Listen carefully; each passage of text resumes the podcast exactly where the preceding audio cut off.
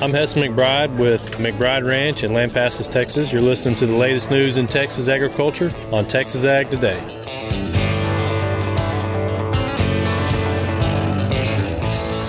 Welcome to Texas Ag Today, a daily look at the latest news in Texas agriculture. Texas Ag Today is produced by the Texas Farm Bureau Radio Network with the largest farm news team in the Lone Star State. Now, here's the host of Texas Ag Today, Carey Martin.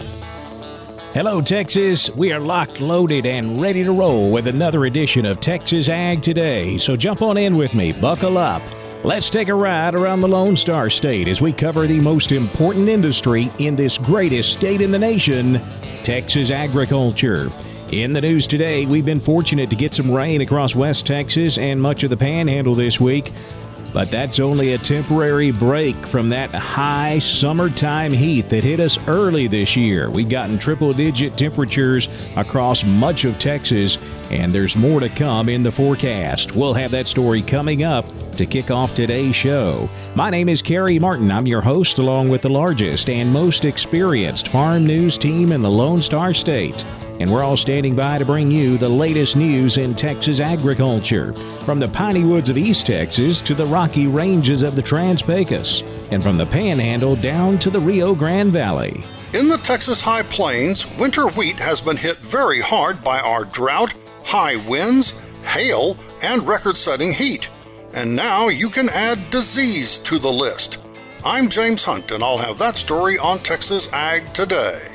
Recent rains in central Texas have helped the corn crop rebound, while winter wheat has shown some new growth. I'm Tom Nicoletti, and we'll have a crop update from the Central Texas Blacklands on Texas Ag Today.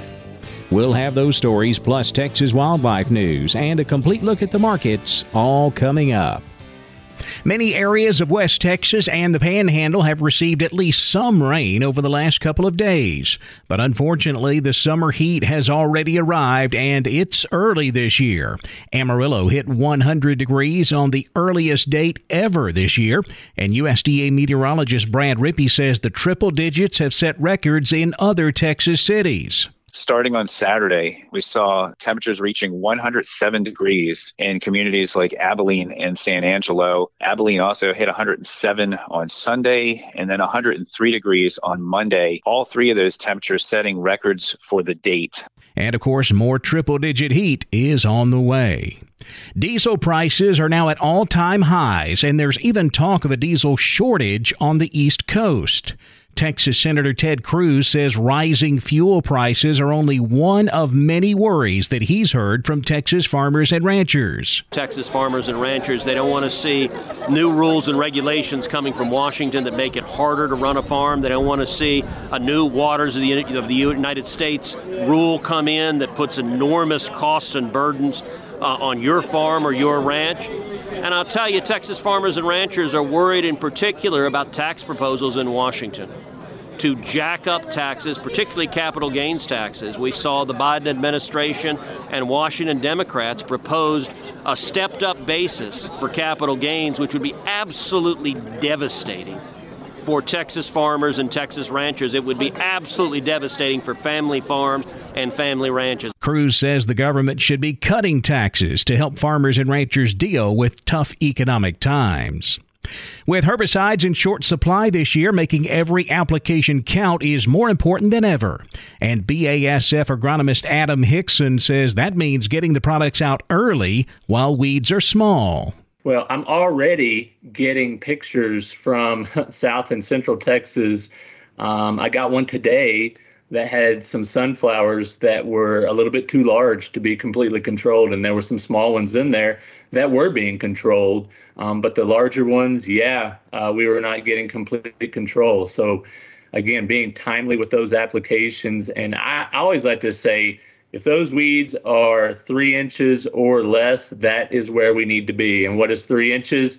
That's about the size of a credit card, about the height of a credit card eh, or a license uh, is uh, three inches or less is what you really want to target when you're going in there to make that post weed control.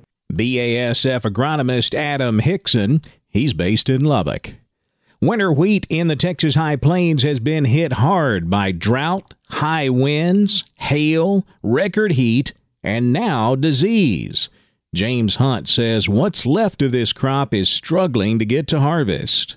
Many of the farmers who got rain this week certainly wish it had come without the hail and the high winds, but yes, we have gotten some precipitation around the region. Of course, the drought's not over by any means, and it's left its mark on winter wheat. Russell French of Pioneer Hybrid says the outlook as we head into harvest time is dismal. There's basically no dryland wheat here in the high plains. It's all going to be uh, insured, disaster, sprayed out, planted another crop if they can get some moisture. And then the irrigated wheat, it looks to me to be about 50% of normal. I mean, last year at this time, I was walking in wheat that was I'm I'm six foot two, and, and I had wheat up to the middle of my chest. And this year, it's lucky to be knee high and, and maybe some waist high. But you know, I mean, it's just uh, uh, growers cutting wheat for silage probably uh, cutting about half of what they did a year ago. So it is probably one of the poorest wheat crops that, that we've had in a long time. And for all that area wheat has already suffered this season, there's yet another dilemma. French says now there's an issue with wheat disease, especially wheat streak mosaic virus. As many of you know, a big way to combat wheat streak mosaic virus is to get rid of volunteer wheat prior to planting your crop. It's that volunteer wheat that serves as a hangout for the microscopic wheat curl mite that is a vector for the disease. I think growers, with the dry conditions last fall and the high price of glyphosate that we used to control volunteer wheat, I think people thought they could get by without doing that, and then we ended up still having those mites blown into these fields and transmit the virus. So, yields already expected to be low due to the drought, taking an additional hit from the virus. I'm James Hunt on the Texas Farm Bureau Radio Network. Recent rains in central Texas have helped the corn crop to take off, while wheat puts on some new growth right before harvest. Tom Nicoletti has more. We go to Dr. Shane McClellan now, who covers Central Texas for us. And uh, Shane, uh, certainly uh, here we are in the first uh, week of May, and uh, a little bit of rain recently to help uh, crops along. So that's good. But of course, the drought continues throughout various counties in Central Texas. give us an update on how the corn has done. How has it responded? Corn's really responded well. It was kind of a sketchy start, to say the least. Some of it was late to come up. It was really waiting for a rain to have enough moisture to germinate and emerge. But it looks really good right now. We keep missing rains. Uh, there's several rain events that have been in our area that are spotty and seem to just skip most of central Texas. If we can catch a few of those rains, it would sure help alleviate some of that drought pressure and drought stress that our farmers are facing. What about cotton farmers? How is their crop uh, looking at this point? So the rains we did get were just right for cotton planting uh, to get emergence. And then we had another scattered showers around, just enough to get cotton up. Um, cotton's off to a great start. We do need some heat units. Had some cool nights, cool days here lately and just need some some warm sunny days to help that cotton get get off to how it needs to. Of course, winter wheat is still out in the fields, and there's uh, some new growth to that crop. Tom, there is, and we're excited about that. Those rains have benefited the tillers, late tillers of secondary growth. It should help the overall yield. However, we have had a late infestation of Hessian fly. It's, it's very strange. Typically, we have Hessian fly damage or pressure in uh, in the fall months. And now, if you cut into that stem, into those growing points in, the, in between those nodes, you've got Hessian fly larvae, and it's a new hatch, new infestation, and uh, Hessian flies adapting to our area and whatever the environment uh, provides, they're adapting and, and taking advantage of it. It's going to hurt our overall yields. And then there's the hay crop. The ranchers are going to need that hay for later uh, in the season. They really are, and we're, we're behind. All of our plants, trees, whatever it might be, everything is three weeks to a month later than normal as far as coming out of dormancy. Warm season grasses are the same way. We're behind on hay cuttings, and warm season grasses are getting off and growing. Well, now producers are having to, to face the unfortunate decision of do we spend that money we need to, or we should really want to, on fertilizer because those prices are so high. Some fertilizers have come down just a little bit on price, but but not enough to make that an easy decision decision. It's an investment for sure, and we're not really confident in the moisture we've received lately that it'll keep coming. We've just been dry. Need some more rain, and, and that'll make that decision of buying fertilizer and putting it out a little bit easier to swallow. Shane, thanks a lot for your report. Thank you, Tom. That is Dr. Shane McClellan reporting for us on crop conditions in the Central Texas area. I'm Tom Nicoletti with the Texas Farm Bureau Radio Network.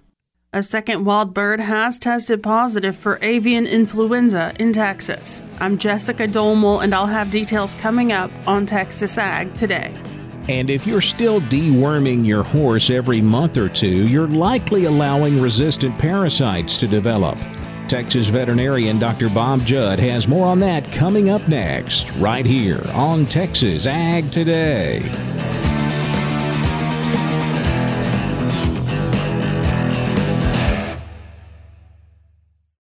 Break out your camera and snap a pic for the Texas Farm Bureau photo contest. You or someone you know can share your best photo with the entire Lone Star State and maybe win some cash. Like $250 for first place, $200 for second place, and $100 for honorable mention. The contest is open to Texas Farm Bureau members or an immediate family member. Rural settings and lifestyles are the preferred themes for all submissions, and contestants are limited to one entry per person. Top four winners will be selected and published in the July edition of Texas Agriculture and the summer edition of Texas Neighbors. Snap your pick now for the Texas Farm Bureau photo contest. The entry deadline is June 1st.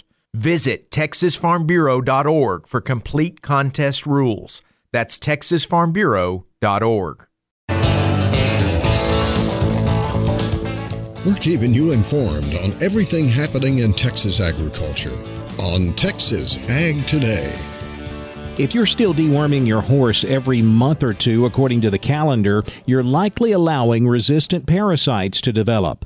Dr. Bob Judd says we need to take a different approach. A recent study indicated that this resistance can occur fairly quickly.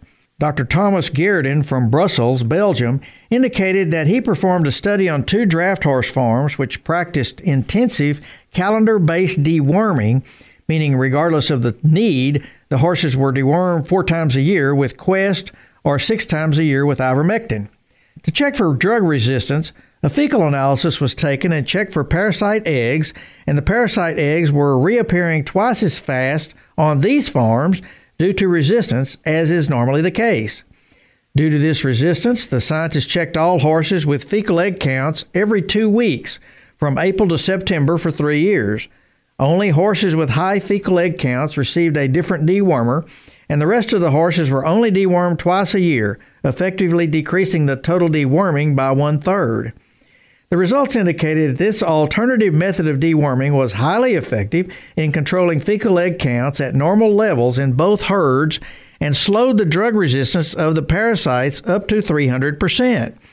The horses that did require three treatments per year and not two were generally younger horses with less immunity to fight off parasites. This study proved that horses did not need to be dewormed every two to three months, and deworming less actually decreased resistance and was more effective. Fecal egg counts are routine for your veterinarian, are not that expensive, and once you determine the shedding pattern of each horse, the frequency of these egg count tests can be decreased. I'm Dr. Bob Judd, and this is the Texas Farm Bureau Radio Network. A second wild bird has tested positive for avian influenza in Texas. Jessica Domel has the details in today's Wildlife Report.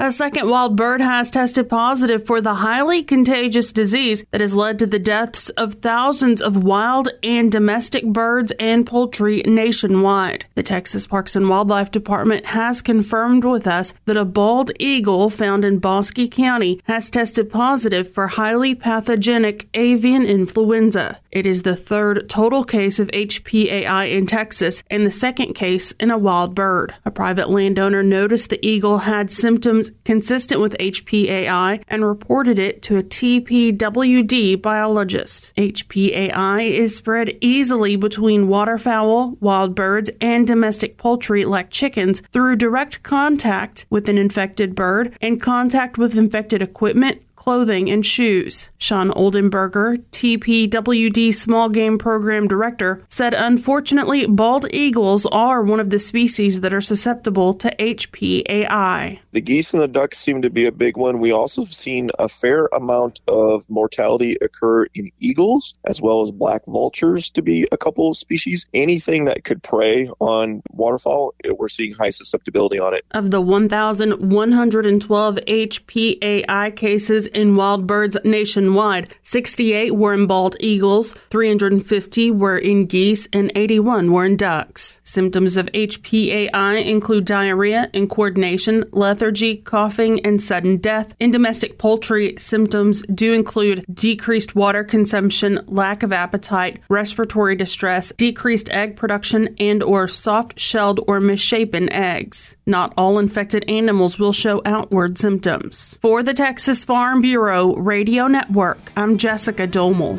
USDA released their latest World Agricultural Supply and Demand report on Thursday morning. It boosted grain prices higher, and that pushed our cattle market lower. We'll take a look at all of Thursday's livestock, cotton, grain, energy, and financial markets coming up next.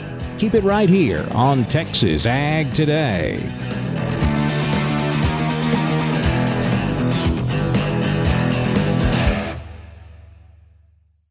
On the Texas Ag Calendar, young farmers and ranchers in southeast Texas are invited to the Young Farmer and Rancher event coming up on Sunday, May 15th, 3 o'clock at Neil's Berry Farm in Waller, Texas. Kevin Searight joins me to talk more about it. Kevin, tell me what's happening at this Young Farmer and Rancher gathering. It's our District 11 YF&R event uh, for anybody that's in YF&R from 18 to 35 that's interested in agriculture and we're going to be at Neil's Berry Farm over in Waller, and we're going to tour his berry farm, and we're going to pick some berries and talk about the YFR events that we have coming up. Young farmers and ranchers ages 18 to 35 are invited to attend. Kevin, where can they get more information? Uh, you can contact uh, Jessica Niemer, 936 419 9648. It's all happening on Sunday, May 15th, 3 o'clock at Neil's Berry Farm in Waller, Texas. If you'd like to have an event featured here on the Texas Ag Calendar, just shoot me an email. C Martin, that's C M A R T I N, at txfb.org.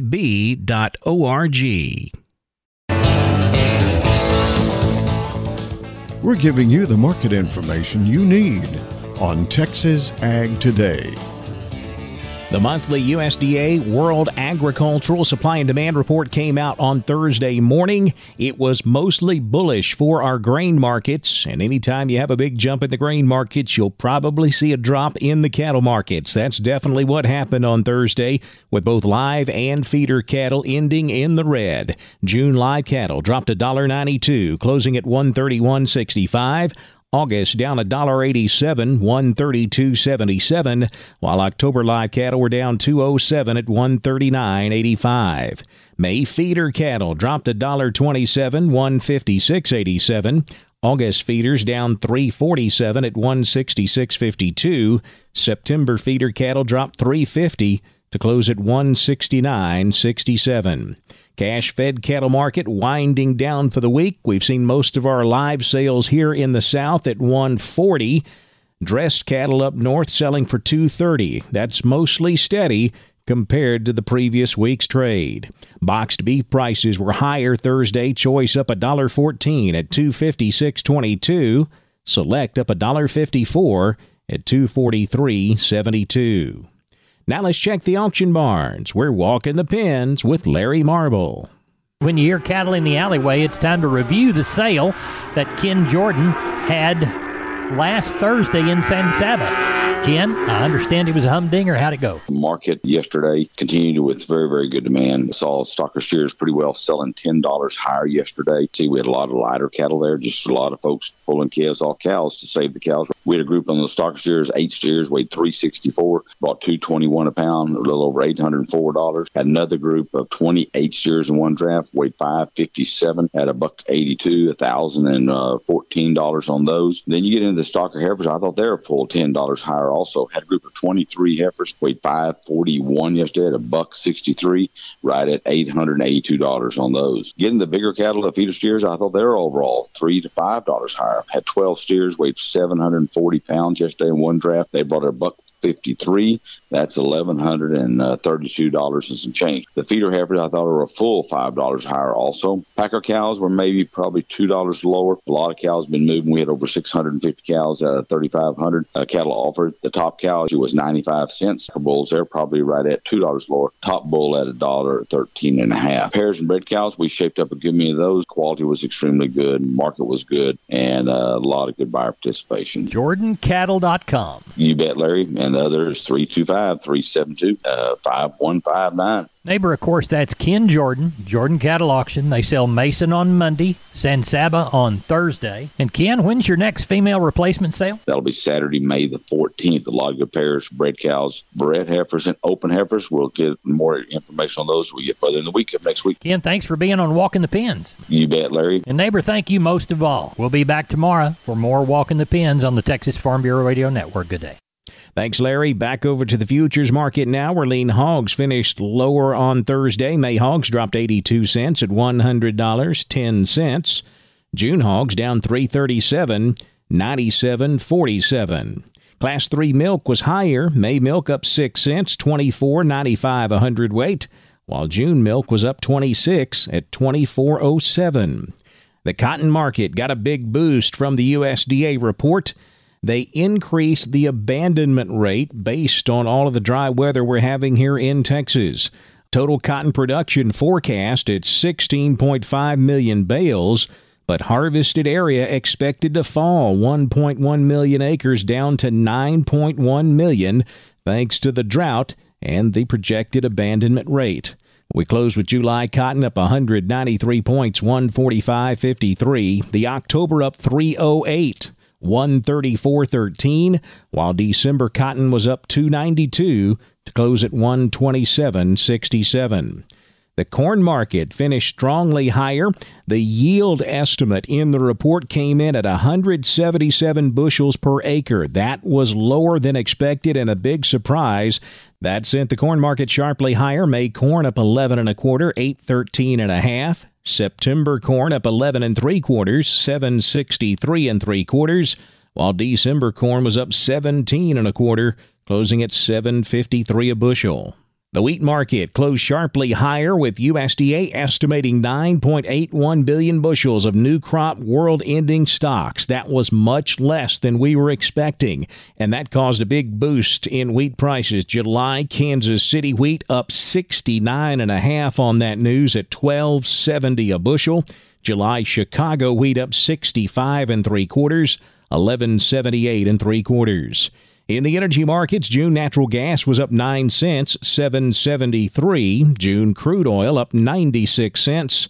106.67 a barrel. The financial markets lower Thursday afternoon. The Dow down 247 points, 31,586. The Nasdaq down 70 at 11,294. The S&P down 26 points, 3,909. That wraps up our look at the markets, and that wraps up this edition of Texas Ag Today. My name is Carey Martin. Hope to see you back here next time as we cover the most important industry in this greatest state on the planet Texas agriculture. Thanks for listening to Texas Ag Today.